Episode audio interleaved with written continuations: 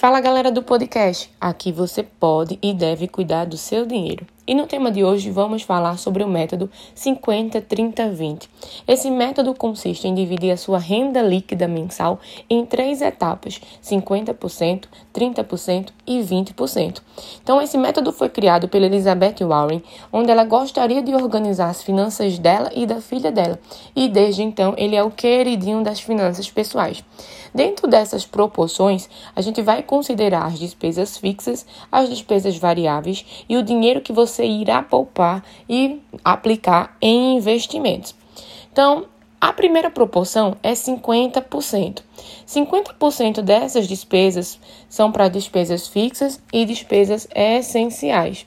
Então, dentro dessa proporção, a gente vai listar todos os gastos para pagar o que é essencial, seja despesa de moradia, gasto com supermercado, transporte, plano de saúde, é, tudo que é fixo e essencial para o seu orçamento mensal.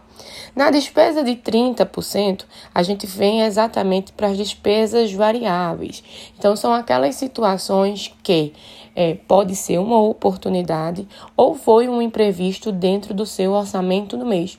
Então, o pneu do carro furou, alguma emergência em questão de saúde, alguma festa que você foi convidado, e aí a gente vai ter 30% para essas situações, tá? Talita, é, dentro dos 30%, eu vou usar tudo no mês? Depende do seu orçamento e da situação mensal. Se esse valor sobrar, você pode aplicar sim na próxima proporção, que é 20%.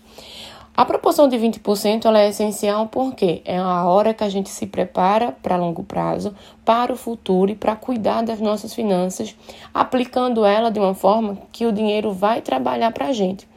Então, na proporção de 20%, eu venho exatamente para os investimentos, para fazer esse dinheiro poupar, é, para poupar esse dinheiro e fazer esse dinheiro render.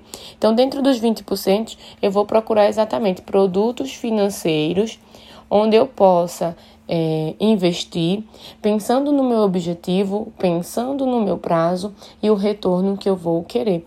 Então, dentro do orçamento, nas três proporções, eu consigo organizar o meu orçamento para o presente com as despesas fixas e variáveis e consigo também me preparar para um futuro de pequeno, médio ou longo prazo, organizando as minhas finanças e colocando esse dinheiro para trabalhar para mim. E é essencial é, esse valor de 20%, né? essa proporção de 20%, que você realmente separe e que você realmente aplique. Porque as outras proporções, né, as outras despesas estão todas pagas. Então agora é o momento de fazer esse dinheiro trabalhar e garantir um futuro. Então, se você não tem reserva de emergência, é, você começa a constituir a partir desses 20%. Concluiu, vamos para uma segunda etapa, aplicar esse dinheiro em produtos financeiros de renda fixa e renda variável. E, consequentemente, seus objetivos estarão alinhados às regras dos produtos financeiros, prazos e rendimentos, ok? E aí, como sair dessa teoria e colocar né, esse método em prática? É fundamental. Então, um exemplo, saiba exatamente qual é o total da sua receita no mês, né? Qual é o seu salário, quanto você ganha.